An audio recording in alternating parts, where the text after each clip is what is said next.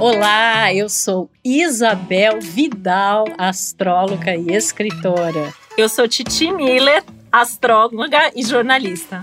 É claro, né, gente, que a gente está brincando, nós estamos fazendo aqui um pequeno trocadilho. Vocês sabem, há muito tempo que eu sou Isabel Miller e a minha queridíssima Titi Vidal, mas a gente fez essa brincadeira hoje que está relacionada às nossas queridíssimas convidadas.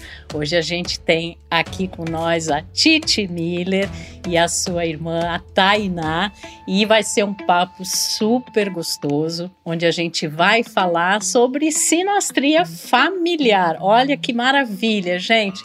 Nós vamos demonstrar aqui na prática como rola na vida das nossas convidadas, dos mapas astrais delas e dessa interação.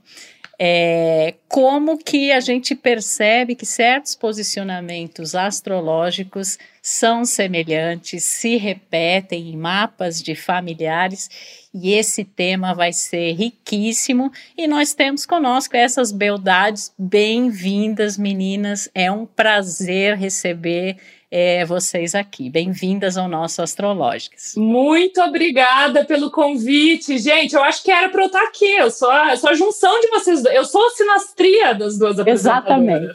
É exatamente isso. É, eu tô curiosíssima para ver essa nossa sinastria. Tá, então na verdade eu acho que assim, a gente deveria pagar essa sessão, porque vai, vai equivaler a 10 anos de terapia familiar, né? Eu acho também.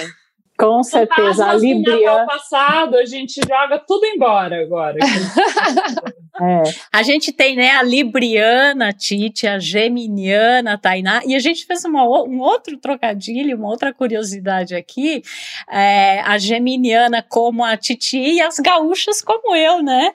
Então a gente tem também aí essa sintonia, né? E apesar é, de, obviamente, elas terem signos diferentes, não apenas de Sol, mas de Lua, mas os mapas eles têm várias afinidades no que diz respeito a essa dinâmica familiar. E né? a gente brinca muito com a nossa própria dinâmica aqui sempre, né? Porque a, a Titi tem ascendente virgem como eu, e a Tainá é geminiana como eu, né? E a gente viu, falou, gente, vocês tinham que ser nossas convidadas em algum momento, não tinha, não tinha como escapar disso, né? E a gente ama esse tema sinastria e a gente ama, inclusive, esse tema sinastria em família. A gente tem falado bastante, até nos nossos episódios de astrologia sobre isso. E a gente tá, e o público começou a, a, querer saber mais, né? E nada melhor do que a gente ter aqui é, um exemplo vivo, né? De duas irmãs que têm todas essas afinidades que a gente chama até de o DNA astrológico da família aí representados no mapa.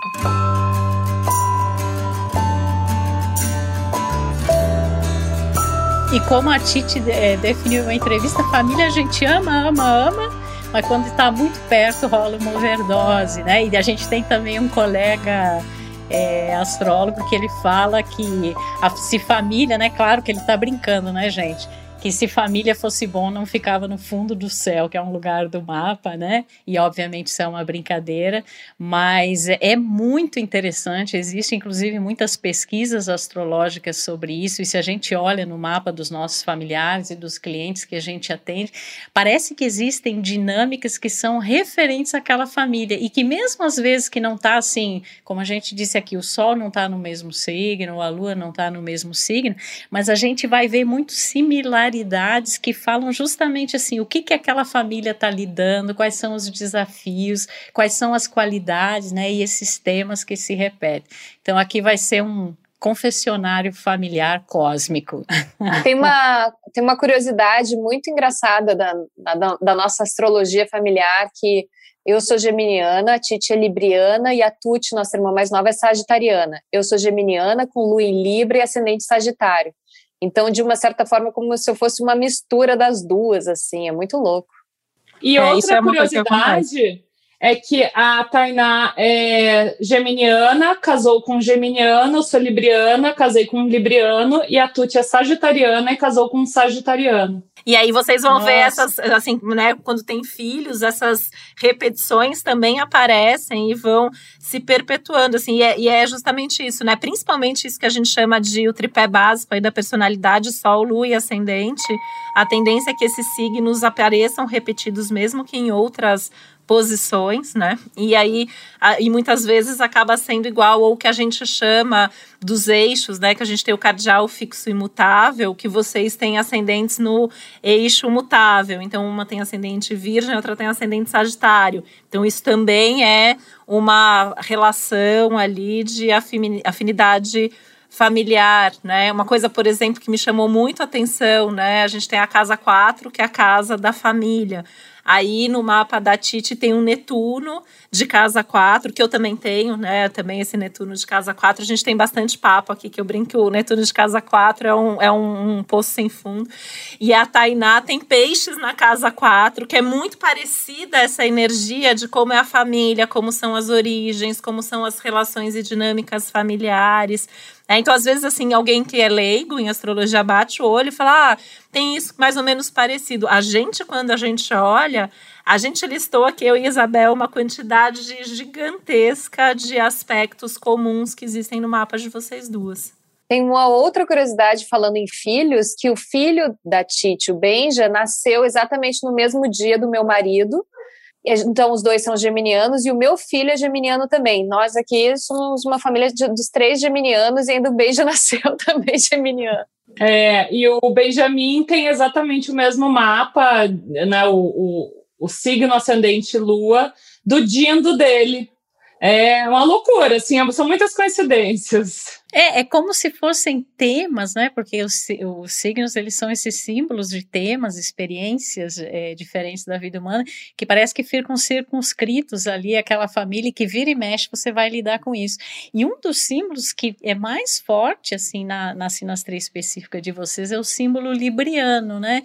Porque é, a Tainá é libriana e a Titi tem Saturno, Marte, Lua e Plutão em Libra, né? Então é o contrário, é o contrário. Ah, não, é o contrário, é o contrário. Ó, gente, já tô fazendo Ó, é, esse, é é mesmo nome, é mesmo sobrenome, são mesmos aspectos, a gente tá Isso. Mas é essa é, é interessante pensar nessa energia, né, libriana, que é uma coisa inclusive muito ligada é, à arte, à estética, né, à importância dos relacionamentos. Libra é, a gente costuma dizer que Libra inaugura a fase social do zodíaco, né, onde vem aquela importância do outro, de todo tipo de relação, parceria, associação, essa, essa coisa da ética e da estética que é muito libriana, está simbolizada na balança, né?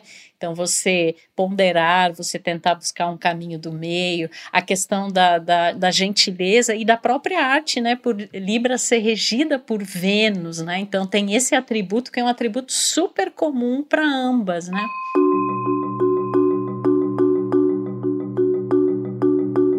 Até uma arte compartilhada, né? Que eu, eu, eu acho que eu li Isso. algumas entrevistas de vocês falando que vocês não tinham outros artistas assim na família, né? Eu acho que vocês foram mais desbravadoras e eu fiquei pensando muito é, o quanto que o mapa de uma reforça isso no mapa da outra. Então, provavelmente o fato das duas terem isso na alma, na essência, na vocação ajudou de uma maneira é, objetiva e direta e clara para vocês ou não que a outra seguisse também pelo mesmo caminho. É, pode ser. Na verdade, não tinha. É, realmente, não temos nenhuma, nenhum artista na família. A gente. Nosso avô, que já faleceu, ele tocava violão, era a única, única informação artística que temos. E eu acho que eu fui a primeira, e depois a Titi seguiu, e depois a Tuti seguiu também, né? Acabou. É a nossa irmã mais nova. Mas assim, agora os nossos pais estão aqui em São Paulo, né? Depois de tantos meses, assim, foi muito interessante ver.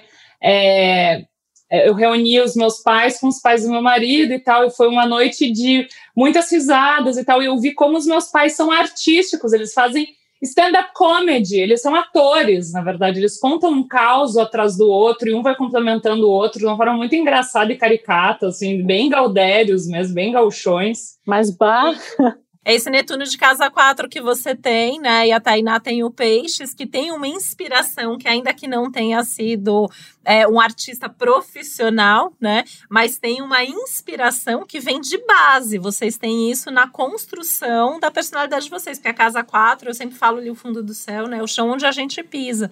Então, é, é, a nossa família, querendo ou não, ela sempre vai ser a nossa estrutura. E a gente sempre traz características que são muito parecidas, né? E vocês têm essas afinidades muito grandes, não só aí de casa 4, né? Mas mesmo, por exemplo, vocês têm luas diferentes, né? A Titi tem uma lua em touro, a Tainá tem uma lua em Libra, mas as duas têm Lua em aspecto com Saturno, as duas têm Sol em aspecto com Saturno, então parece que é uma família que tem o lado é, netuniano, sensível, ao mesmo tempo tem esse lado da estrutura é, saturnina, e com certeza esses dois lados aí que aparentemente são opostos, forma muito da personalidade de vocês e da carreira de, de vocês duas, né?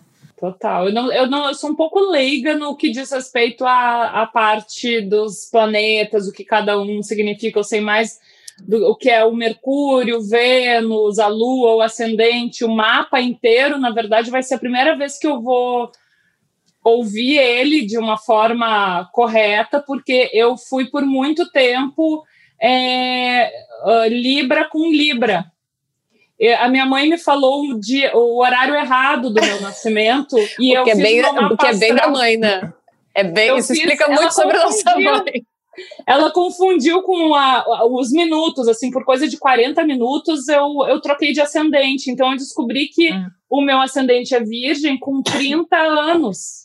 Que era tá quando eu virei o meu ascendente. Era muito louco. E eu me identifiquei. Assim, eu vestia a carapuça do Libra com Libra a minha vida inteira.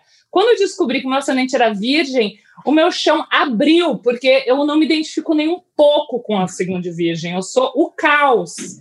Mas não, aí, discordo. É, discordo. É, Acho que esse ascendente virgem salvou tua vida, inclusive. É, pois é, pois é. Depois salvou tua vida. Aspecto, foi o que me deu uma terra ali que eu não. Senão eu ia ser o padre do balão. O que, que acontece? O virgem, né? Ele primeiro tem essa questão do estereótipo, do organizado, que não é bem assim. O virgem no ascendente, ele reflete muito mais numa autocrítica, numa autoexigência, num pé no chão.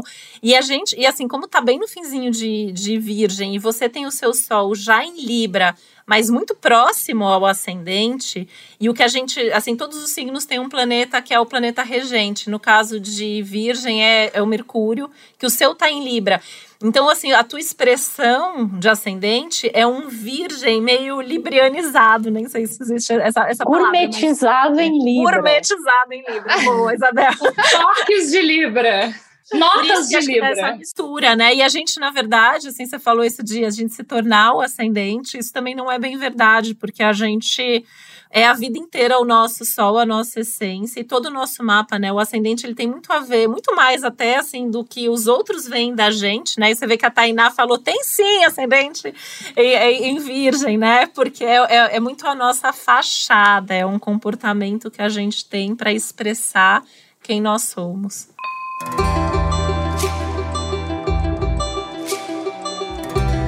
É, e o interessante também é pensarmos, por exemplo, na veia é, mercuriana, né, de ambas, porque olha só, esse ascendente virgem ele é regido por Mercúrio, que é um planeta ligado à mente, à comunicação, é, à expressão, conhecimento, informação, e a, e a Tainá sendo geminiana, né? E tendo Mercúrio em Gêmeos também. Então, essa essa tônica mercuriana de ambas, ela fala muito dessa importância do conhecimento, da informação, da movimentação, né? Que Mercúrio também tem asas nos calcanhares, né?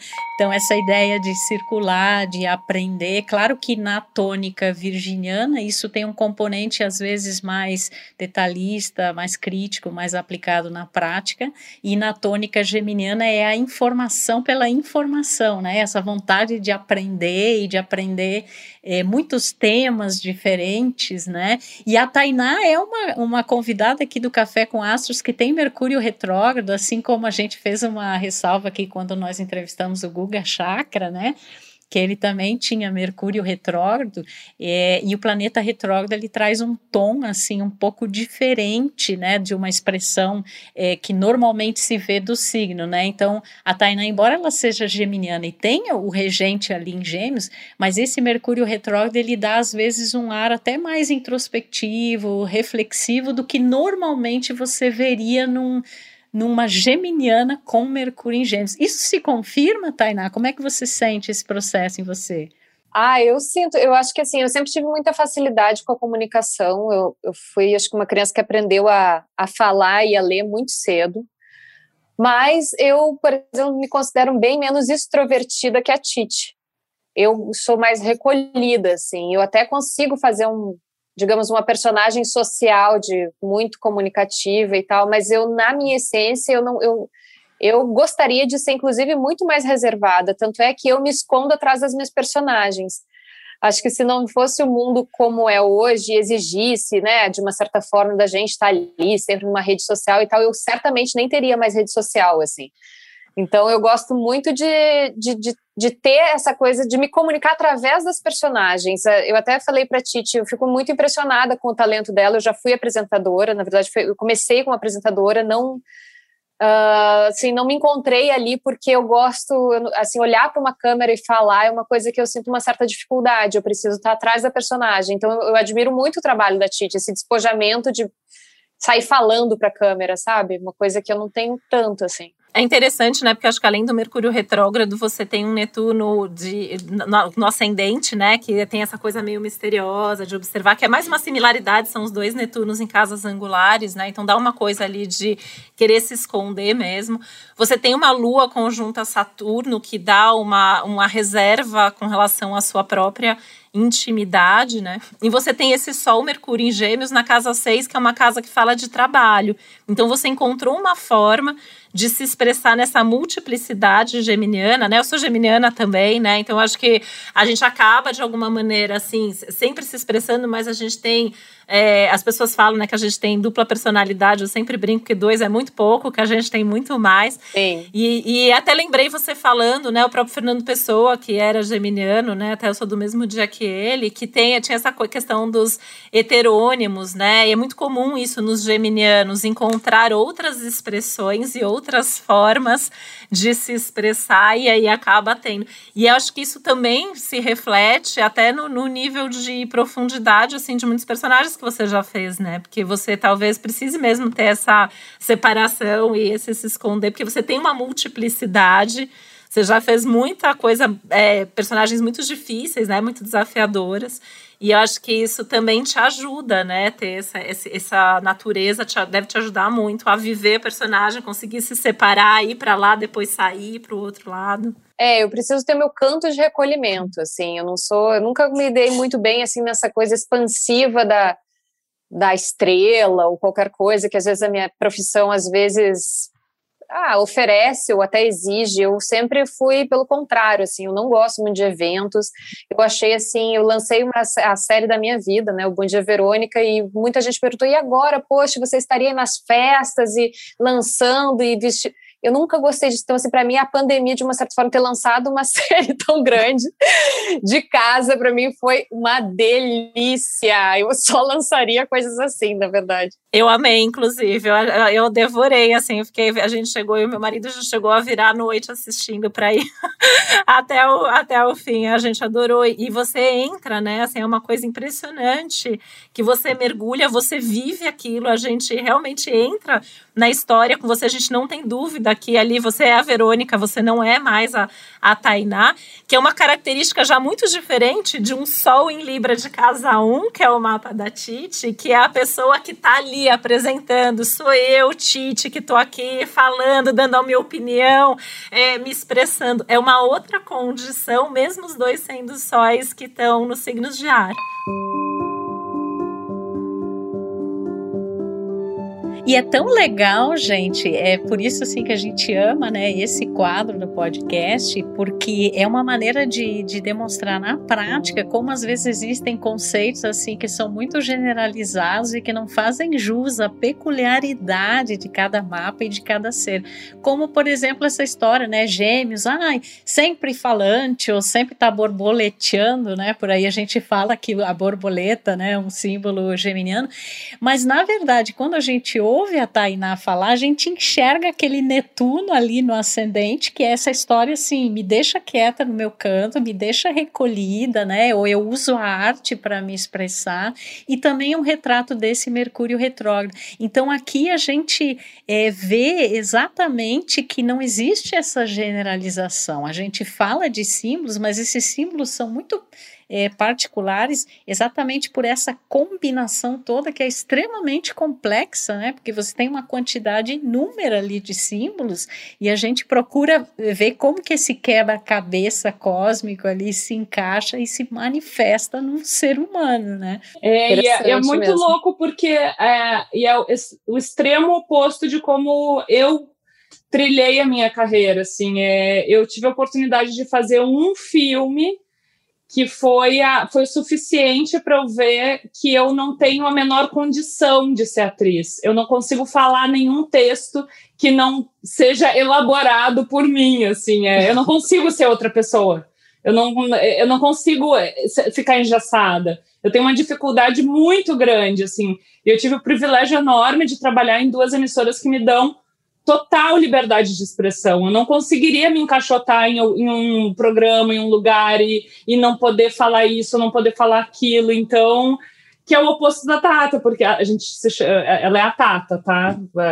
É, na família, é o oposto da, da Tata, porque ela ela usa né, as, as personagens para dar vazão né, ao, ao que está dentro. Eu uso justamente a minha cara, eu me exponho e eu não me arrependo nem um pouco de todas as exposições aí que eu faço entrevistas na TV, nos, na roda do bar com os amigos, na família. Eu sou tipo, ah, assim. É a mesma pessoa, né? Uma característica de um sol em ar numa casa 1 um, e liberdade de expressão, característica de um Mercúrio em Libra de casa 1, um, fazendo aspecto com um Urano que fala da liberdade, que está na casa 3, que é a casa da comunicação. Você quer ser livre para falar o que você pensa, para dar a sua opinião, né? E a Tainá, ela quer ficar ali nos bastidores a gente chamou ela para falar do mapa com a irmã aqui. Não vai ter muito como escapar de falar de alguns bastidores, mas é importante, assim, eu acho que até a astrologia ela ajuda, né, muito. A gente é suspeita para falar, obviamente, mas acho que ajuda a gente até a entender, né? Porque acho que ainda mais hoje em dia a gente tem uma cobrança da sociedade, ah, se você faz isso, você tem que fazer tal coisa, você tem que se expor dessa maneira. Só que nós somos todos diferentes, né? Então, mesmo tendo às vezes o mesmo signo, mesmo tendo essas afinidades todas que a gente vê no mapa de vocês, a expressão é completamente diferente. Nossa, e uma outra ah, desculpa, não, é porque eu, você está falando e para mim está sendo até revelador e, e curativo, até, porque agora pensando aqui, eu, eu, eu tive que aprender a lidar com essa coisa de dar entrevista. A Titi sabe bem. Eu, no início da minha carreira, era uma dificuldade imensa e toda vez que eu dava qualquer entrevista, eu tinha uma espécie de ressaca moral. Sabe? Que nem quando a gente bebe, não lembra de nada, no dia seguinte pergunta para os amigos o que eu falei.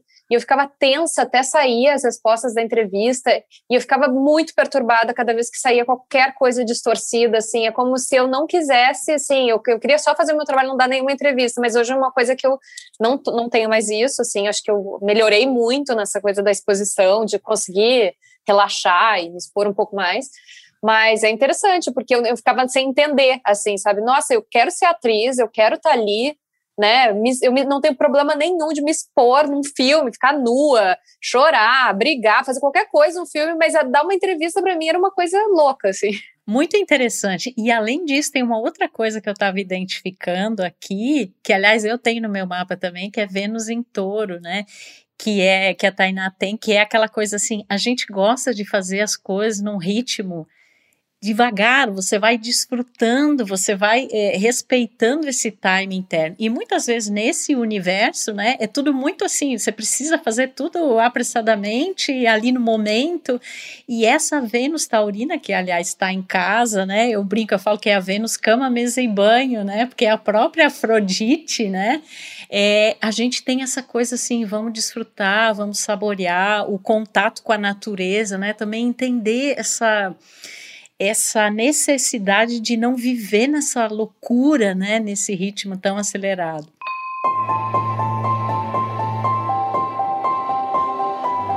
E que é o oposto da Vênus da, da, da Titi, né? Que é escorpião. Então é o eixo oposto. Então, assim, isso traz algumas afinidades, ao mesmo tempo muitas diferenças até em termos de gostos. E aí eu queria até perguntar, né? Como que foi, assim, em termos até de infância de vocês, a relação? Porque vocês têm as afinidades, mas ao mesmo tempo têm um gostar de coisas diferentes. E tem um aspecto em especial, né? Que tem a ver com o contato do planeta Marte, que ele é maravilhoso para muita coisa, mas às vezes numa sinastria ele fala de uma certa irritação, que eu vejo que em mapa de irmãos, às vezes tem aqueles momentos que são típicos dos irmãos, né? De ela tá me irritando, né? Eu fiquei irritada com alguma coisa, eu queria saber se vocês tinham isso, porque isso normalmente aparece mais na infância, antes da gente ter uma maturidade para entender que isso tem a ver com as diferenças que existem entre a gente. Acho que a gente, a gente até compartilhou um meme juntas. Ela, eu marquei a Tainá, ela me marcou que era assim, era o clássico da briga das irmãs com a diferença né, de, de idade. A gente tem quatro anos de diferença, mas por um bom tempo a gente compartilhou o mesmo shape de corpo, que é pegar a brusinha da irmã. Nossa! Isso, dava assim... Isso ó, aí, ó, hecatombe nuclear se tiver, eu acho que assim, se nos colocassem numa jaula, quando eu com ali uns 14 anos e a Tainá com 18, a gente poderia matar uma outra com os próprios dentes, por pegar uma blusa e colocar dobrada com um cheiro de festa ali no, na, no, no, armário da outra, como se nada tivesse acontecido. E vou aqui com etiqueta. Com etiqueta. Não, mas, mas olha só. É. Eu tenho, uma, eu tenho uma, uma denúncia, porque a Tainara, quando ela foi apresentadora, ela era apresentadora, roteirista, motorista, produtora de figurino, tudo. E às vezes ela não conseguia. Foi ali uma época que eu comecei a trabalhar, fazer uns estágios e tal. E várias vezes ela dizia que não pegava roupa minha e tal, e eu ligava a TV, ela tava com a minha brusinha suada também, e ela deixava com cheiro de sovaco, porque ela trabalhava o dia inteiro, fazia faculdade à noite, dobrava e colocava. Então era ali, ó, era, era via de mão dupla o negócio. Não era só eu, não. Olho por olho, olho por olho, dente por dente. Era uma coisa é. assim, ó. Agora. Eu tinha o VAR. E pior é que é, eu lembro disso, eu lembro que eu ia, eu, eu tava assim, pegava lá a blusinha da Titi que saia correndo para gravar, quando eu via, quando eu tava lá gravando a cabeça da, da, do, do, do, programa, que eu pensava, putz, a Titi vai ver isso na TV, ah, já, agora já foi. Ah, já foi. Agora vocês sabem que essa irritação também tem uma explicação astrológica, que tem aí uma relação de, de Marte-Sol, né, Marte da Tainá em Libra pega ali em cheio o Sol da Tite. E tem o contrário aí também, o Marte da, da Tite faz ali o que a gente chama de quadratura, um aspecto tenso para Lua da, da Tainá. E isso às vezes dá essas disputas, né? Essa coisa de uma competição ali que em mapa de irmãos a gente vê aparecer bem nessa coisa, né? Um pega a outra coisa, ah, o outro ganhou e, e era eu joguei melhor, mas o outro ganhou. Ah, a mãe fez para mim, não fez para você. E às vezes dá umas irritações ali, né? Às vezes dá até um, um ciúminho nessas duas, esses esses dois Vênus aí opostos, que devia passar depois, porque as afinidades de vocês são super grandes, mas quando a gente tem, né? Assim, eu tenho um irmão que tem, a gente tem dois anos de diferença, né? E, e, e tem essas coisas, nesses né, momentos que a gente se irrita muito. Eu tenho isso também no, no meu mapa com ele. Então, quando eu vi que vocês tinham, né? Eu falei, gente, devia ter essas picuinhas, essas coisas, esse, esse exemplo que vocês deram é maravilhoso, né? É, tá explicado, e, uma, e a coisa, então. Tá, ah, tem uma explicação, pronto. tem uma boa é desculpa, né? Tem uma boa desculpa aí. Boa desculpa.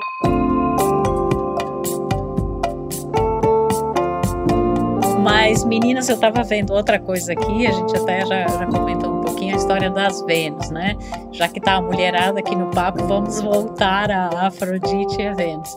Então, uma tem a Vênus em touro, né? E a outra tem, e a Titi tem a Vênus em escorpião. E esse eixo no zodíaco, né? Touro e escorpião, ele fala muito, é um eixo ligado à questão da segurança, né? Que pode operar, por exemplo, num nível emocional, num nível é, material, trabalha a questão de apego, de desapego. Então, eu acho que, embora eles estejam exatamente no extremo oposto um do outro, existe essa questão que talvez pode ser um pouco semelhante na vida de vocês, é, de como vocês necessitam se sentir seguras, né? E claro que a, a diferença vai para como cada um vivencia isso na sua vida, num relacionamento, numa situação material. Como é que é isso assim para vocês? Nossa. Acho que nós duas somos as que mais se preocupam, na verdade, da família inteira com isso, né, Tite? É. Eu acho é. que eu mais, eu mais até do que a Tite. O meu é, touro eu... acho que grita mais. É eu preciso muito ter tudo muito esquematizado, seguro, principalmente na parte material, financeira. E desde é. sempre, assim. É que aí se soma também o fato de você ter Lua conjun conjunção Saturno, que também dá essa necessidade emocional de ter segurança, né? Saturno ainda rege a tua casa do dinheiro, então tem uma, uma relação até se você tiver uma instabilidade emocional, pode ser mais. Isso pode se refletir no trabalho, uma, uma instabilidade financeira pode se refletir na tua vida pessoal, emocional. Então, acho que por isso que é, que é talvez se sinta isso mais forte do que a, a, a Tite.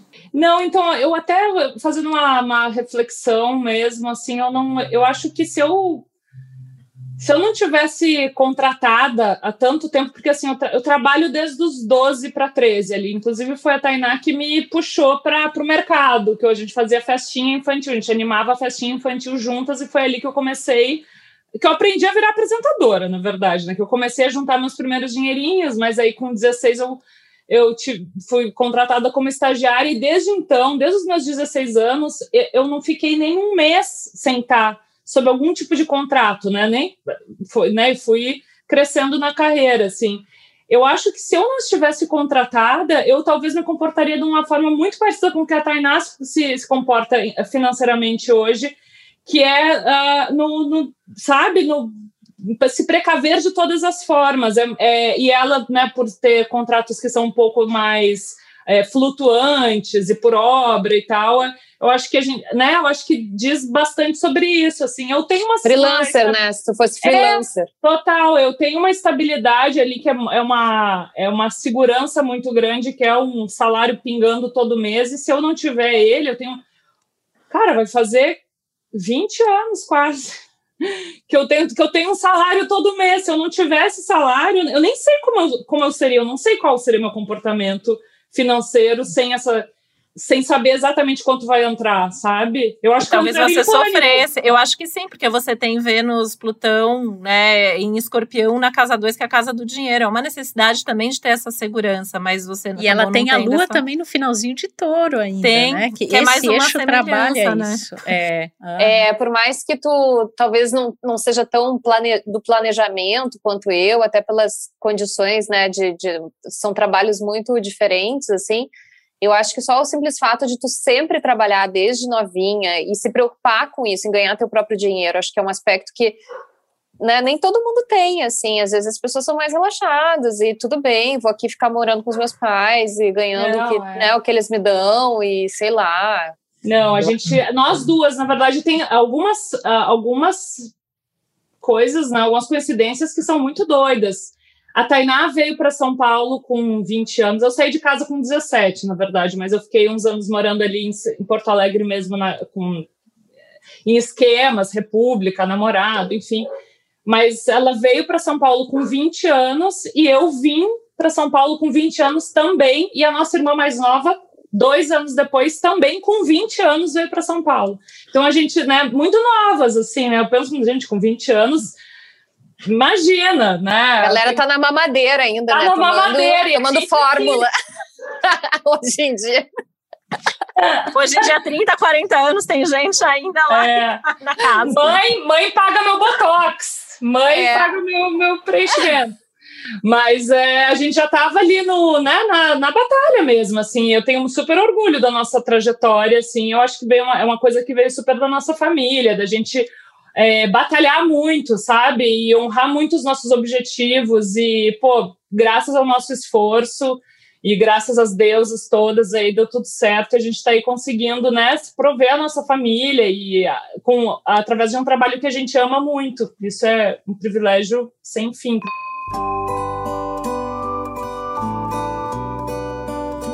Isso é nítido em vocês, assim, a gente sempre fala aqui, né, como eu e Isabel, nós temos um trabalho que a gente ama de paixão, a gente sempre identifica isso com muita facilidade, isso tem sido uma tônica, assim, das pessoas que a gente tem trazido também aqui no Café com Astros. Uma coisa que a gente queria comentar e perguntar, né, que, que é muito comum a gente ouvir essa dúvida quando a gente fala de sinastria familiar, é que a gente tem ali o mesmo pai, a mesma mãe, muitas vezes, só que, por mais que tenham características que, quando os filhos vão falar, vão ser parecidas, porque é ali da personalidade deles, cada um acaba tendo o seu pai, a sua mãe, a sua percepção né? E isso acaba refletindo depois, principalmente né, no nosso caso, nós mulheres, a, a mulher que se torna mãe, essa mãe, essa referência de mãe que a gente teve, ela acaba tendo uma importância para a gente ser igual ou diferente, mas acaba sendo a nossa referência.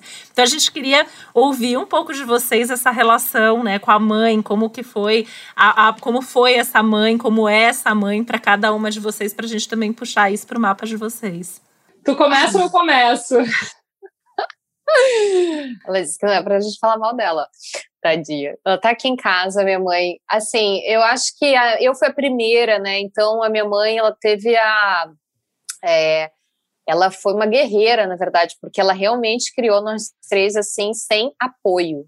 Ou seja, ela não tinha uma babá, ela não tinha exatamente um apoio familiar que ficasse com a gente quando precisasse, ela não tinha uma faxineira, ela tipo, lavava a fralda na mão aquela história, assim, realmente do trabalho né, doméstico que, que exaure a mulher e, e eu fui a primeira ali, então eu era muito é, parceirinha dela. Eu lembro de antes da gente nascer, de eu ser assim meio adultinha e até por esse aspecto de eu ter aprendido a ler muito cedo. Eu era, sabe, eu sempre me lembro dessa frase, ah, a Tainá parece uma mocinha, todo mundo falava. Então eu era meio não infantil assim, e eu queria muito um irmão ou uma irmã. Então eu implorei para minha mãe, assim. E aí, quando a minha mãe engravidou da Tite, para mim foi assim, nossa, eu acompanhava a gravidez desenhando, eu pegava a enciclopédia e via as fases da gravidez, o fetinho, não sei o que, eu desenhava.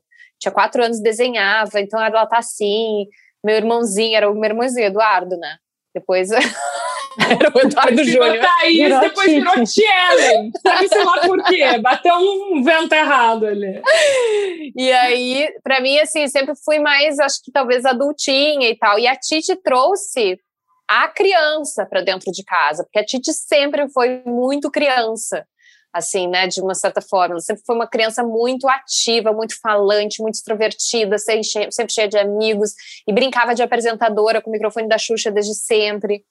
Então, eu acho que, para mim, assim, no meu ponto de vista, foi essa diferença, assim. A Titi foi talvez mais. Eu era mais, assim, amiga da minha mãe e a Titi foi a filha. Tão interessante isso que você está falando, Tainá, é podia ir para uma enciclopédia astrológica, porque é, o fato de você ter a Lua em conjunção com Saturno, né, no seu mapa, a Lua representa justamente esse, esse arquétipo da, da mãe, né, é, mas a Lua está muito ligada a essa infância, esses primeiros anos de vida e que depois gera um certo tipo de comportamento, né, emocional que perdura. Freud explica a astrologia também. é, mas quando você fala assim, a mãe cuidou de tudo, né, ela fazia tudo sozinha, ela dava conta de tudo. Esse Saturno né, como um representante até assim de superego, de dar conta, de estrutura, de concreto. E quando você fala que eu fui a adulta, né, porque Saturno justamente é o tempo, né, é, é essa criança que é adulta. E aí quando chega é, a irmã, que gêmeos também têm afinidade muito grande com irmãos, né, irmãos biológicos ou as relações fraternas que a vida nos traz, aí muda um pouco o comportamento, né, apresenta aí uma outra outra faceta, mas até então aparecendo muito esse Saturno, né, na sua vida. E é uma coisa bem complexa, assim, que é bem técnico, né, mas esse Saturno, ele rege essa casa 3, que é a casa dos irmãos também, no teu mapa, então tem uma mudança de relação. E quando você fala, eu era parceira da minha mãe, mãe, né? É uma definição de lua em Libra. Eu era amiga da minha mãe, é uma definição de lua, que é a mãe, na casa 11, que é a casa da amizade. Então é a lua da mãe amiga, que eu imagino que hoje vocês têm uma relação de troca, de amizade, de parceria muito grande, né? É literal, assim, é, a, a tua descrição, ela realmente, como a Isabela falou, pode ir lá para a enciclopédia astrológica. porque é perfeita. E é uma repetição, né? A gente quer ouvir a Titi também sobre a mãe. Mas uma coisa que é muito parecida é que também tem uma presença de Saturno tocando essa lua, já de uma outra maneira, porque provavelmente já foi um desenvolvimento daquilo que ela já sabia que funcionava ou não como mãe. É, então, eu fui muito. Eu acho que tem também, além das questões astrológicas, tem as questões da filha do meio, a filha mais nova, e a filha mais velha e a diferença de idade entre as irmãs, assim, porque assim como a Tainá foi a parceirinha da minha mãe, eu considerava tipo que eu e a Tuti, né, que é a nossa irmã mais nova, nós éramos as crianças da casa. E a Tainá foi uma super referência. Minha mãe é, até, enfim, as duas, né? É, referência de tudo, assim, de gosto musical, literário, é, tudo, direcionamentos políticos, conversas filosóficas. Eu lembro que quando a Tainá entrou na faculdade, foi um portal que se abriu não só para mim, mas para a família inteira, os debates que ela trazia lá para casa, porque ela começou a estudar filosofia e sociologia, e eu sempre com o olho assim, brilhando, ouvindo ela falar, uhum. e uma referência muito grande. É, e a minha mãe sempre também, sempre muito politizada e sempre com um senso de justiça muito grande, e eu tinha essas duas referências, e é muito louco, né? Como elas estavam ali, meio como uma dupla, né? Nessa, é, é, é, nessa formação de quem eu sou. E eu tinha a Tuti, que era outra criança da família, e a gente brincava juntas. A, a diferença de idade é muito menor, né? A gente tem dois anos de diferença. Então, nós éramos ali as, as, a, né, as parceirinhas e tinha a Tainá e a minha mãe. Mas e a Tainá mais ainda, porque a Tainá ainda era uma coisa um pouco mais da, da do ensino do, é, formal mesmo, assim, sabe? Ela estudava, ela lia, ela tocava piano, ela dançava balé, então era uma referência assim, nossa.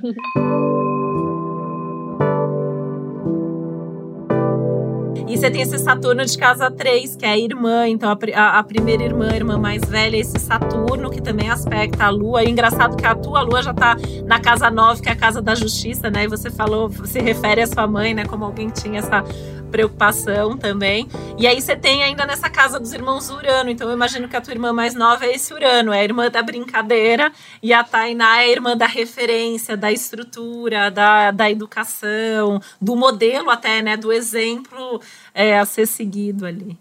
É muito é... engraçado, só um parênteses que eu acho que cabe. É, para mim é uma viagem eu ver o Benjamin. Porque eu ainda tenho muito vivas as memórias da Tite bebê. E é, para mim é o mesmo bebê. Sabe aquela série Dark, que na verdade a pessoa é a mesma, é, tu é filho de você mesmo, uns negócios loucos louco assim? E assim, eu olho o Benjamin, assim, e nos aspectos não só físicos, mas mais sutis ele é a Tite. É muito louca essa experiência de comportamental, né? A mãe é... fala também que ele é que eu fui um bebê muito risonho, muito, enfim, é... eu tô, tô criando eu mesma em algum universo tempo espaço paralelo. paralelo. Comentem como essa, essa relação, assim, como vocês são como mães, assim, como vocês sentem isso da mãe que vocês tiveram e da mãe que vocês são, são né? Porque isso tem muito a ver, a mesma lua que, que é a percepção da mãe é a mesma lua com a qual a gente vai criar os nossos filhos. É, eu, eu, engraçado agora falando, né, que eu me sentia parceirinha da minha mãe de uma certa forma, eu tenho um pouco isso com meu filho, assim, a gente de vez em a gente, ele tem cinco aninhos só, só que às vezes eu me pego tendo conversas com ele assim de igual para igual, sabe? A gente trocando ideia, a gente trocando muito, assim, uma relação muito afetuosa, muito, a gente é grudinho, a gente é chameguinho e tal, mas tem uma coisa muito de trocar, e tem coisas que ele só fala para mim, que ele não fala para mais ninguém, que ele fala que é, que é segredo, não conta pro papai, não conta sabe? Tem uma coisa assim de muita afinidade. E somos dois geminianos também, né? O Tintin nasceu dia 27 de maio e o 1 de junho. E foi muito louco, porque ele nasceu prematuro, foi para UTI ele saiu da UTI no dia do meu aniversário. Então, tem vários aspectos loucos aí.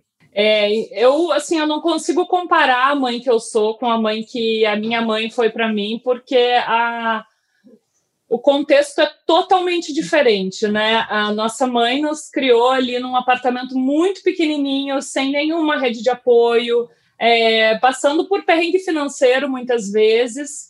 E eu né, fui mãe, assim, num contexto de pandemia. Os primeiros três meses do Benjamin eu fiquei totalmente só eu e o Tomás aqui em casa. A gente não tinha rede de apoio real, assim, nenhuma. E aí, na medida que o Benjamin foi crescendo, a gente, né, eu, o, a minha sogra mudou aqui para o lado e ela é uma super rede de apoio. Hoje tem a Érica também, que cuida, assim, a fada da nossa vida, que vai. Uh, espero que tenha uma parceria muito longa, porque vamos precisar muito de muita rede de apoio. Amanhã eu estou embarcando, inclusive, para gravar a temporada nova do meu programa.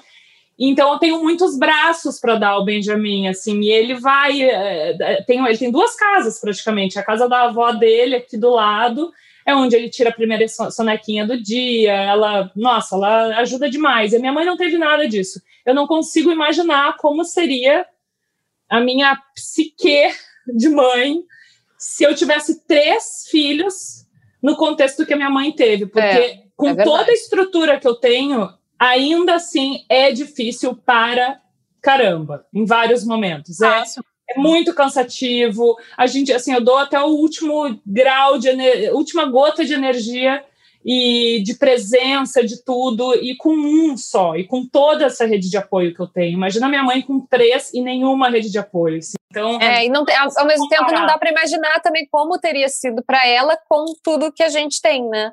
É. Provavelmente teria sido muito mais leve, né, para todo mundo também. E a gente vai encontrar uma forma, assim, de viver, assim, né? Porque eu pensando muito, eu sou mãe também, né? Tenho uma filha de seis anos.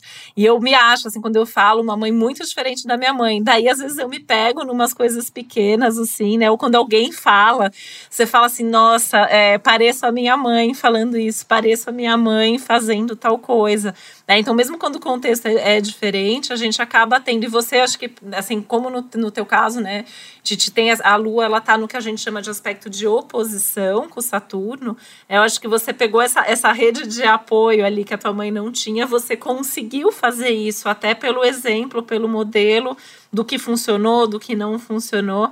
Mas imagino que enquanto uma mãe assim super é, responsável, né? Você tem esse lado da lua em touro, que é uma lua super mãe, né? Super afetuosa, super presente, super protetora às vezes, né?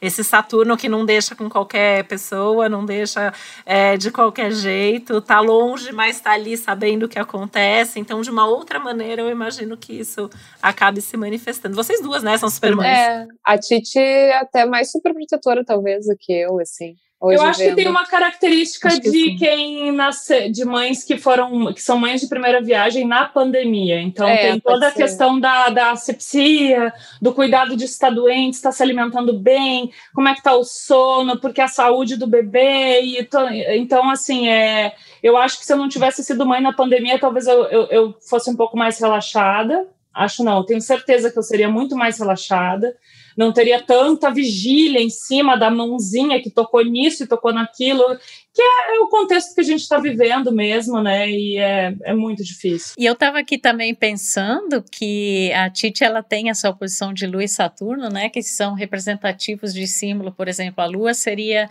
a vida pessoal, a vida privada, a casa, essas demandas mais subjetivas internas, e Saturno, as demandas profissionais, de carreira, de estrutura. Então, como eles estão cada um numa ponta, é, librianamente, isso significaria assim: como é que eu vou dar conta de ambas as coisas? Eu vou encontrar um caminho do meio ali, eu preciso ter esse equilíbrio, né? E você sendo uma pessoa que. E tipo assim, que nem agora, você tem uma criança pequena, você vai trabalhar. Então, talvez essa seja uma questão para você importante, assim. E às vezes rola uma cobrança, né? Poxa, será que eu que, nossa, agora eu vou trabalhar, o trabalho é importante para mim. Nossa, mas será que eu vou deixar a desejar como mãe? Ou então, nossa, eu queria estar tá com. Entende? Essas pontas aí, que até esse símbolo de Libra ele representa muito. Poxa, eu preciso encontrar ali um caminho do meio, né, para atender a tudo isso. E como você é uma mãe recente, né? A gente já, já, já poupa uns anos de terapia, que todas as mães são culpadas. A conta não fecha. Ser mãe hoje em dia é ter uma conta que não fecha. Eu falo assim que eu me sinto uma super boa mãe, mas é, não tem um dia que eu vou dormir. Eu acho que ou eu faltei com o meu trabalho, ou eu faltei com a minha filha. E é uma, uma queixa recorrente, assim, de consultório. Com Lua Saturno isso é forte. Mas provavelmente no mapa dele vai ter essa mãe, né? Porque você, como uma lua de casa nova, é uma mãe que viaja. Então, teu filho vai ter ali um mapa de uma mãe que viaja e ele vai, curtindo ou não, ele vai conviver com isso e é a referência que ele tem dessa mãe, que às vezes está junto fisicamente, às vezes não está, né? Tem uma coisa é, que vocês. Bem difícil. Não, que vocês estavam falando sobre diferenças e tal. Uma coisa que talvez eu seja mais diferente da minha mãe seja a questão do detalhe. Eu sou muito detalhista com meu filho. Tipo, de cada coisa, assim. Eu penso em cada coisa, cada coisa que ele vai comer. Eu também. Tipo, eu penso eu 10 mil vezes. É, 10 mil vezes qual vai ser o pediatra, qual que educação eu vou dar. Que, que cada palavra, cada vez que eu sinto uma oportunidade de ensinar alguma coisa, eu penso 10 vezes o que, que eu vou ensinar, de que forma eu vou ensinar. E eu acho que justamente por também ter sido uma coisa mais uh, atrapalhada até, né, de eu não ter tanto tempo também, eu acho que foi uma coisa assim, a gente foi meio criada sem detalhes. A gente estava até engraçado, a gente estava brincando esses dias que estava lembrando que a mãe às vezes nos perdia no shopping, assim né? Tava lá, tá, tipo, tá, três, né? Tendo, dando, tendo, tendo que dar conta de três, eu ia, virava para ver uma coisa, não sei o quê, uma, da, uma escapava, ah, cadê? Aí vamos lá, vou procurar. E eu e a Titi, a gente se olhou, a gente falou assim: imagina o que é perder um filho, a gente não sabe o que, é. Eu acho que eu enlouqueceria se eu perdesse uma vez sequer o, o Martim, no shopping, sei lá. E ou na praia. Ou na praia, e era recorrente, a gente deram três, era muito, era pouco Direto. braço para muita filha. Então, a coisa do detalhe, eu acho que a gente é meio parecida nesse ponto, né, Titi? A gente, nós duas, a gente é, é. bem detalhista, assim. Não, e assim, eu acho que é, eu nem, nem, nunca tive a oportunidade de falar isso, Tata, mas é, a, a maior referência que eu tenho de maternar é tu. Porque apesar de eu ter passado os. É, apesar de eu ter passado os primeiros anos do Martim é, longe por conta de trabalho e a gente estava morando em cidades diferentes, eu sempre fiquei muito de olho nesse, nesse cuidado e, e na atenção que tu tem em cada detalhe. E, e desde a da gravidez e agora, principalmente, sei lá, as coisas mais práticas mesmo, de alimentação, de educação, tudo, é, é uma super referência do que eu quero fazer com o Benjamin, assim. Eu acho que a gente agora pode trocar muito mais, porque antes eu era totalmente espectadora, não tem como, por mais que eu tivesse sido uma, uma gravidez super planejada e eu já estivesse estudando, é só vivendo e observando na prática, né, a vida de uma mãe com um bebê pequeno para tu entender como é que é o rolê e o buraco é bem mais embaixo. Mas então, uma super referência. Ai, que lindas vocês. Ah, e, a, e a Tainá, ela tem né, ainda Vênus, né? Isabel na casa 5, né? Em touro. Então tem essa preocupação, assim, de uma proteção do bem-estar, né? Que ele tenha um bem-estar, que ele tenha sempre, que ele tenha felicidade, que ele tenha valores bem construídos, que tenha mesmo uma estrutura e é, também de uma base emocional, de como vai se desenvolver. Então, eu acho que isso, somado a toda essa lua que a gente já falou, vai construindo quem é você é, enquanto mãe e, a, e, essa sua relação assim com o teu filho, né? E eu acho que tem essa preocupação, tem uma coisa que é muito dos gêmeos também, que é a sua essência, porque eu acho que gêmeos tem essa coisa de querer pensar em tudo e pesquisar tudo, né? Falo até por mim, assim, eu sei tudo, né? Assim, mesmo que eu não faça com a minha filha, mesmo que não tá ali, na... mas eu pesquisei, eu sei que essa linha existe. É uma loucura. Eu falo que eu faço maternidade baseada em evidências e intuição. Eu misturo é. a ciência. Eu leio, eu, quando eu tava, quando o Martim era bebezinho, eu me botava naquela coisa do puerpério a ler estudos científicos mesmo, acadêmicos, publicados, assim. Bom, eu tô com dúvida sobre a amamentação, tal coisa e tal, e ia lá, ia lá e lia um estudo tudo eu vou Eu também fui dessas, Tata, total. Não, eu ainda tive um super problema, né, de... O meu puerpério, ele foi muito marcado por é, muita dor. Eu tive um super problema de coluna e tal, e eu precisei pesar é, o uso de medicação para aguentar a amamentação. O que eu li de estudo sobre uh, evidências e casos e relatos de medicação com amamentação e o site e-lactância. Eu acho que eu, eu poderia palestrar hoje sobre o uso de medicação na amamentação, tanto eu li estudos, assim, ó, de 400 páginas, assim, me pergunta qualquer coisa que eu sei. Titi, eu achei muito parecida, né? Esse ponto, é. acho que eu, é o ponto que eu mais me identifico com a Titi. A gente é meio obcecadinha pelos assuntos e a gente gosta de destrinchar e de saber muito bem cada assunto, que é uma coisa diferente da nossa família. Eu não é. identifico muito isso nem no meu pai, nem na minha mãe, nem na Tuti, eu acho, nossa irmã mais nova. Sim. É uma coisa muito nossa, assim, a gente troca, né? Não, e aí eu vi, e aí, como eu tenho cinco anos de diferença, quatro anos de diferença, o, o, Martim do Benjamin, os estudos se atualizaram, eu venho com a informação, a gente, não, mas não é mais assim, agora é, é tal assim. coisa, atualizou, e eu fico assim, me achando, tipo assim, defasado. E a gente fala, e é muito louco, a gente tem essa, a gente é um pouquinho obcecadinho dos assuntos, a gente tem uma característica que é parecida, assim, eu acho que é um pouco irritante até para quem está em volta, para maridos e amigos, que a gente começa a entrar nesses assuntos que para gente é muito interessante, Sim. porque para mim, gente, como vocês não sabem que na verdade o que interessa é se a, a molécula do, do, da medicação gruda na, na molécula de gordura para passar pelo. Sabe, a pessoa não tá nem aí. Eu tô falando com meu amigo gay que nunca vai amamentar na vida, tá tipo assim. É. E eu falando, palestrando 40 minutos sobre. A xarope da rodinha, a gente Nossa, e, da rodinha. e aí demora, é. demora um tempo para me ligar que tá. Esse assunto, na verdade, não. Ninguém quer saber tão a fundo sobre esse assunto.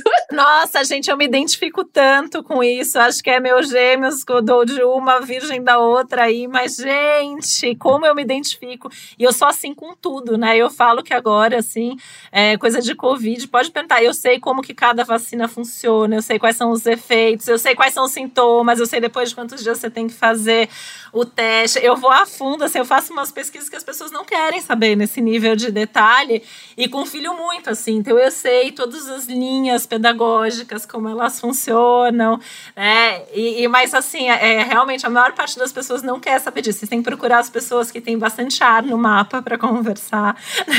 tem, Bom, eu sou é... cercada, né? Eu, tipo, meu, meu marido é gêmeos, com gêmeos e aquário, meu filho é gêmeos, aquário, e aí ascendente em Ares, então assim, agora o meu sobrinho é geminiano também, tipo, eu só só eu acho que ninguém me aguenta, alguém de terra, água, sei lá, ninguém nem ia me aguentar.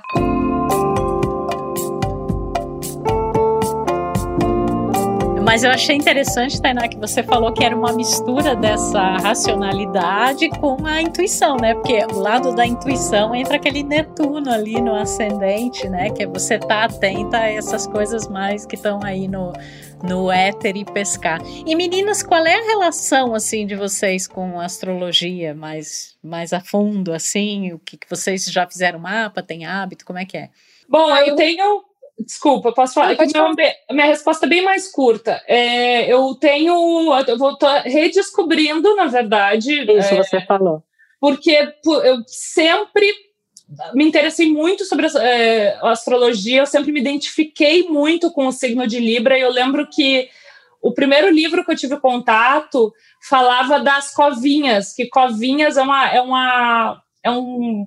Característica é, libriana e taurina. É um, é muito recorrente em librianos, que o bebê libriano é fácil de reconhecer porque está sempre sorrindo com as covinhas. Aí eu, nossa, eu vi aquilo e, né, um buraco, uma cratera na cara. E eu fiz esse mapa astral quando eu tinha mais ou menos aí uns 14 anos e por muitos anos eu fui a pessoa que é Libra com Libra. E aí perdi meu RG, meu, né, fui roubada e tal, veio a certidão de nascimento lá de Porto Alegre via Sedex, e eu tive também um susto quando eu vi que o meu horário do nascimento não era o que eu tinha na cabeça, e mudou todo o meu mapa, né, porque Aí você nasceu de novo. E aí agora eu, eu vou polemizar agora. Se ah. é que estava certo na tua certidão de nascimento, porque até então tu era Thaís e depois virou Tielen, né? Então é. sabe-se lá. É, sei lá, não sei nem. Vai, vai ver que, na verdade, nem 34 anos eu tenho. Registraram ali com um delay de, sei lá. Mas acho que você tem esse biotipo de ascendente em virgem com que libriano. Não, meu Netuno, eu cada vez estou mergulhada mais nele, assim. Eu estou totalmente, eu quero ser cada vez mais Netuno, inclusive. Eu quero sair cada ah, vez mais dessa racionalidade também. Porque é isso, se deixar, eu imagino, eu faço pós em filosofia, né? Se deixar a minha cabeça, ela acelera num grau assim que o corpo não acompanha. Então eu quero só corpo agora, quero só sensações, eu tô mais na, no universo holístico. Né? Mas aí você acaba vivendo isso até no teu trabalho, né? Eu acho que isso também te ajuda bastante. Mas é bom contato com a natureza, é bom contato com a música, com a, com a espiritualidade, porque isso ajuda bastante. Total. Mas contem mais, conta pra gente da, da sua relação também. Aí, né? Com a astrologia? Então, é uma coisa, eu, eu assim, sempre fui muito interessada pelo campo místico, assim, não que eu estou falando que a astrologia é exatamente mística, porque até na, na, na, filosofia se discute muito isso, né? Porque tem. É, assim como, como a homeopatia, ah, é medicina, não é? Tem gente que vai dizer, eu sou adepta da homeopatia, mas se você for ver o método científico ali, não é o mesmo método que classifica a homeopatia como uma ciência da mesma forma que a medicina tradicional, enfim, as, os estudos, os estudos de novo são diferentes e tal. Então, a astrologia, eu uh, eu sei que existe uma matemática para isso, mas eu acho que também tem um aspecto um pouco holístico, né, que não é exatamente esse conhecimento, esse saber que está ali no método cartesiano. E eu, de uma certa forma, por ser muito ligada, tem uma parte minha, eu sou bem geminiana nesse sentido, assim, uma parte minha é muito cartesiana, que recorre aos estudos, às evidências, eu quero saber os números e tal. Tem uma parte que desconfia também o tempo inteiro.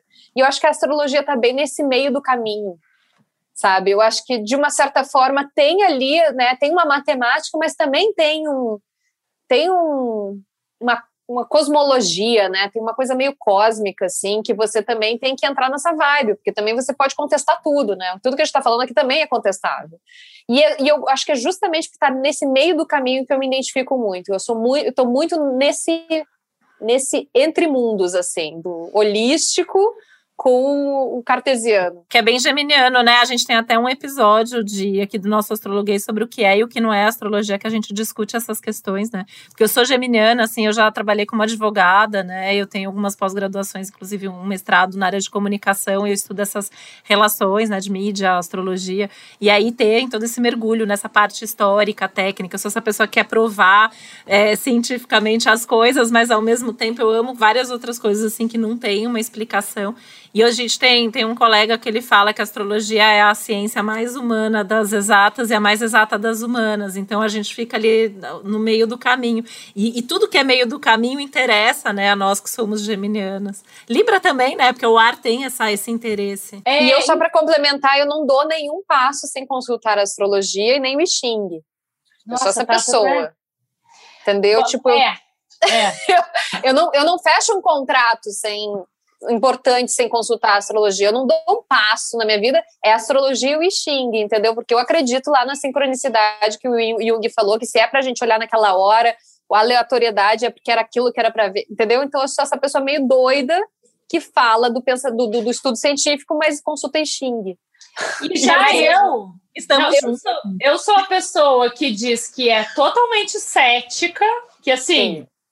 Mas começou a fazer acupuntura com 37 semanas para que o filho nascesse geminiano, porque eu não queria um filho canceriano.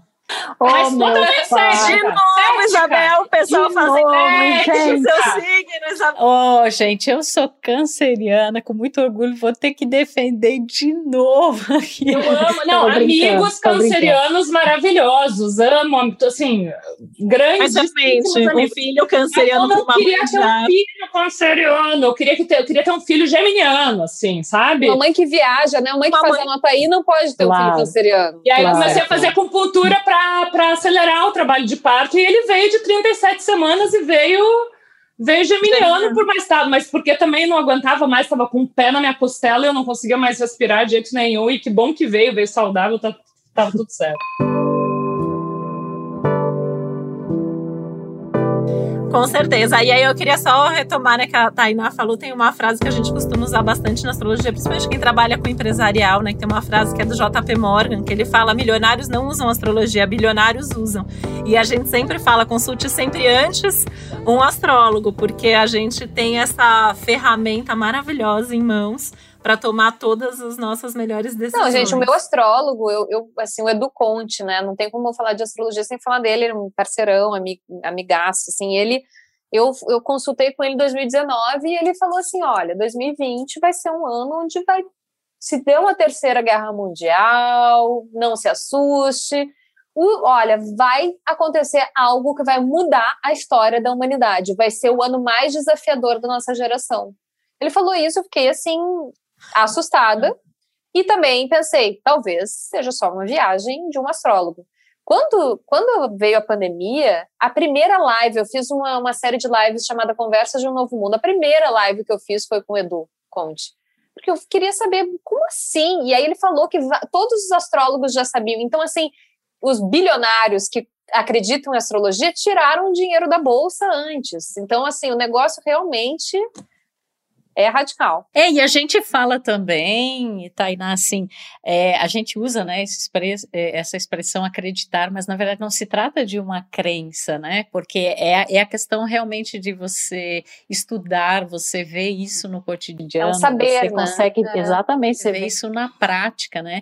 E, a, e eu e a Titi temos muito aqui essa esse propósito mesmo, né, de trazer essa astrologia, como a gente sempre fala, é, de uma forma séria e profunda, mas também leve, né, para justamente tirar muitos preconceitos que existem sobre essa arte maravilhosa, né, e que nos ajuda tanto e que traz sentido e propósito para às vezes coisas tão sem nexo, né, que a gente é, percebe. E realmente nós astrólogos sabíamos, né, de 2020, a gente já muitos congressos anteriores de astrologia, entre a gente falava, né, é, eu sempre reitero aqui, eu em 2019 eu faço sempre workshops referentes aos anos, né, seguintes e eu chamei 2020 de um ano de ultimato, eu fui do ano do ultimato individual e coletivo. E eu fui super criticada, porque falaram assim: como você está falando? Você está usando um termo muito forte, né?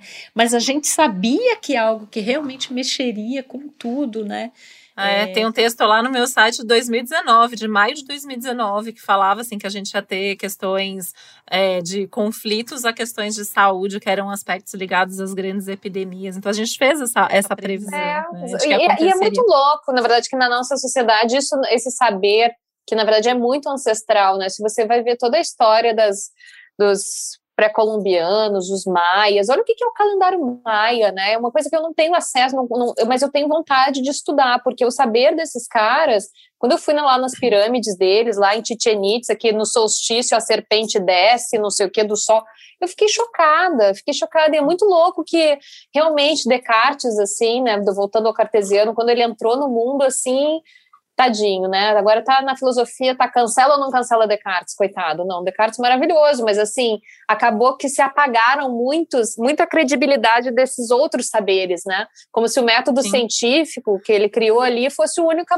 fonte de saber. Então, imagina um mundo onde a astrologia também guia, né, as grandes lideranças, os grandes porra, sensacional. E não precisa ser ciência, né? A gente sempre bate nessa tecla, né? A astrologia tá ali do lado da filosofia, da psicologia, da arte, da música, da literatura, enfim, de uma, uma série de outras coisas.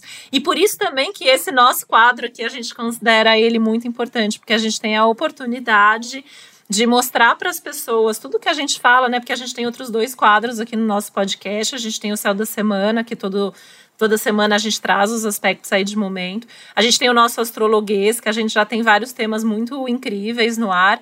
E aí a gente tem essa oportunidade de trazer gente interessante aqui para mostrar como que isso se aplica na prática, no nosso cotidiano, não só pelo que a gente está falando aqui, mas também por essa experiência que os nossos convidados trazem para a gente, né? E, e aí, com isso, eu já quero ir amarrando aqui, porque o nosso papo, né? Quatro Mercúrios em ar aqui, a gente se deixar, a gente vai fazer um episódio super especial de três horas, né? E a gente não pode fazer. Vamos fazer, bora fazer uma série. É, eu e as, as titis é, e as Millers aqui, né? Bora! E, aí a gente quer deixar assim esse, esse, esse tempinho aqui final para saber se vocês querem comentar mais alguma coisa ou perguntar alguma coisa para a gente ou deixar algum recado para nossa audiência. Queria perguntar o que eu faço com o meu dinheiro, então, que eu tenho guardado, já que os bilionários sabiam, eu não sabia disso, gente. Me avisem aí, manda Dá um WhatsApp aí com as atualizações, porque eu estou meio perdida. O que vai ser de 2022?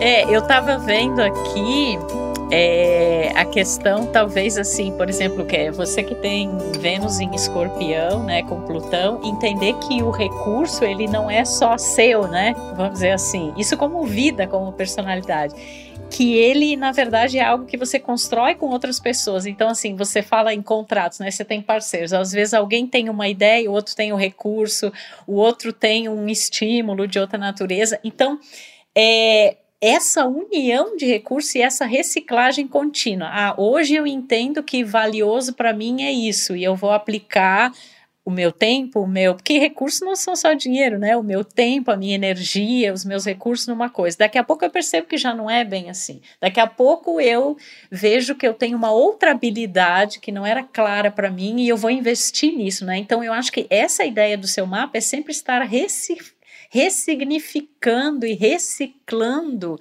é, esses significados de, de matéria, né? E talvez lá por 2025, 2026, quando Urano vai fazer é, conjunção com a sua lua, né, em touro, ali pode ser um momento em que você talvez um tipo de coisa que você em outro momento diz assim, eu nunca vou fazer isso. Eu nunca vou, eu vou aplicar em algo que me traga sustentação nisso. E esse nunca não existe para Urano, né? Então, talvez alguma mudança importante nesse sentido ela possa acontecer mais lá adiante. Ah, embora agora também já exista uma mudança muito grande de valores, porque Urano está oposto à tua Vênus, né? E você enxergue possibilidades de recursos, de investimentos em coisas que você não via antes, né? Tá, já está rolando aí uma mudança de, de valores, né? É, não, eu perguntei do dinheiro, na verdade, mas é o que eu o que eu queria saber, não sei se dá, não deve dar tempo. Bolsonaro vai ser preso? Vai o quê? O que, que vai acontecer?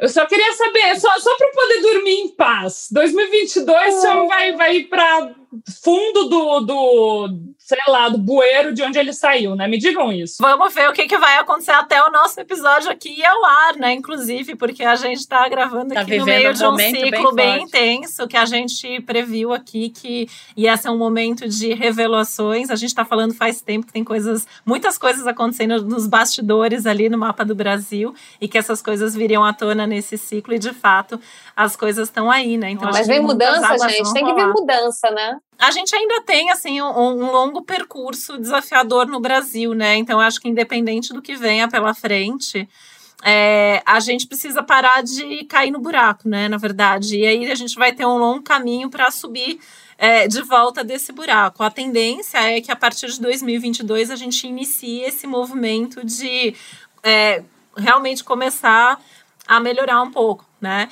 Mas a gente tem uma questão aí que o Brasil ele ainda tem muitos aspectos desafiadores por tudo, né? Que a gente viveu já de bastante tempo para cá.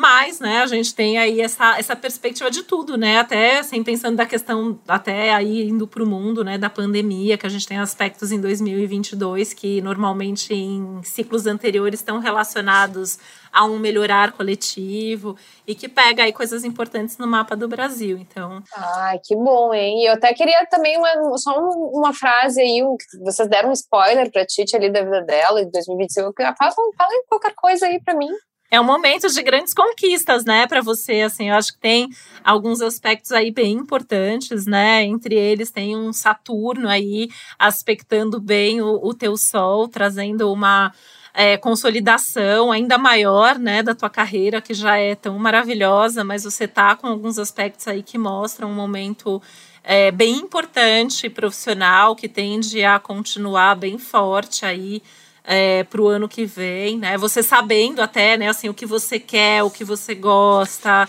o que, que funciona para você e tendo aí de fato é, algumas oportunidades, assim. Coisas que me parece que também mexem muito com você, né? Tem uma movimentação interna grande. Imagino que você esteja também numa fase de, de questionar muitas coisas, mas um momento que, objetivamente falando, tende a ter uma uma construção aí, uma estabilidade profissional. E sabe o que, que eu pensei também, Tainá? Porque você tá com. Agora, Júpiter está transitando a chamada casa 3 do mapa, que é uma área habitualmente associada ao signo de Gêmeos, né? E ano que vem Saturno vai transitar ali também. E essa área ela é uma área muito ligada a estudos, comunicação, escrita. É, então, assim, talvez. É, o tipo de assunto pelo qual você se interessa, você vai querer aprofundar, você vai querer estudar e a forma como você se comunica e expressa vai ser uma das grandes questões do próximo ano. E talvez, se quando a gente pensa em Saturno entrando ali na jogada, é, de um lado, talvez esse seu que você falou assim que eu sou mais, eu, eu gostaria de ficar mais na minha, né? E tal, talvez isso se torne mais forte ainda e você encontre uma maneira, uma outra forma de se expressar e se comunicar num tom um pouco diferente do que você vinha fazendo nos últimos anos. Eu acho que isso vai ser uma grande questão para 2022 para você. E ao mesmo e aí você vai ter ao mesmo tempo Saturno e Júpiter ali. Então Júpiter ele expande, ele traz essa ideia, eu quero aprender coisas novas, eu tenho outras oportunidades, eu tenho outras possibilidades cards mas como ele, ele transita em, pe, em peixes, aí assim, essas outras possibilidades elas também estão um pouco ligadas assim àquilo que é feito nos bastidores, na retaguarda, quando você está mais recolhida, né? está mais para dentro. E o Saturnão, ele tem uma coisa assim, nossa, de uma cobrança ali. Quando eu falar, se eu não tiver algo muito sério para falar, é melhor que eu fique quieta, sabe? É uma cobrança até interna em relação a, ao saber, ao conhecimento. Eu acho que isso vai marcar muito 2022. Olha, legal, interessante. Meninas, que alegria, que prazer falar com vocês. Super obrigada de novo por terem aceito o nosso convite, por compartilharem tanto com a gente, né, da, da vida de vocês, da experiência também da relação, da visão, da astrologia. A gente agradece de coração, né, para vocês duas. A gente agradece também todo mundo que está aqui ouvindo a gente. A gente reitera o convite para continuar acompanhando a gente nos nossos Café com Astros, nos nossos episódios do Astrologuês, no Céu da Semana também. E super obrigada, um beijo enorme para vocês. Obrigada pelo convite, eu adorei, foi super terapêutico, revelador. E Bora, bora marcar um bar aí pós-pandemia, porque esse assunto rende demais, né? Oh, bota bora. render nisso, é o nosso episódio mais longo. É o nosso é, episódio quatro... mais longo. E eu quero consultar depois com vocês, quero fazer outras sinastrias, quero fazer sinastria ah, com, com meu certeza. marido, com meu filho, com mãe, com pai, eu adoro isso. Vou, é. vou seguir aqui com vocês, hein? Maravilhoso, a gente agradece o carinho, foi um prazer, e a gente nem viu passar esse tempo todo aí. Obrigada mesmo, e quem sabe no ano que vem a gente gente retoma aqui, né? Um episódio já com esses novos projetos, essas perspectivas que a gente apontou aí. Super beijo, super obrigada. E esse meme aí, Titi, Titi Miller, ele com certeza as pessoas vão falar muito sobre isso pra, pra, gente. Total, também, total. Eu tô aqui no meio de vocês, eu sou um híbrido das duas. Isso, isso aí. muito bom. Gente, Obrigada, gente. Amei. Tchau, tchau, até a próxima. Até. Beijo. Até. Beijo, beijo. O podcast Astrológicas é uma realização Globoplay e G-Show. Produção Milk Podcasts. Apresentação e roteiro Isabel Miller e Titi Vidal. Criação e produção executiva Josiane Siqueira. Produção Natália Salvador e Léo Hafner. Edição Duda Suliano. Trilha sonora de Bian, Duda Suliano e Hugot.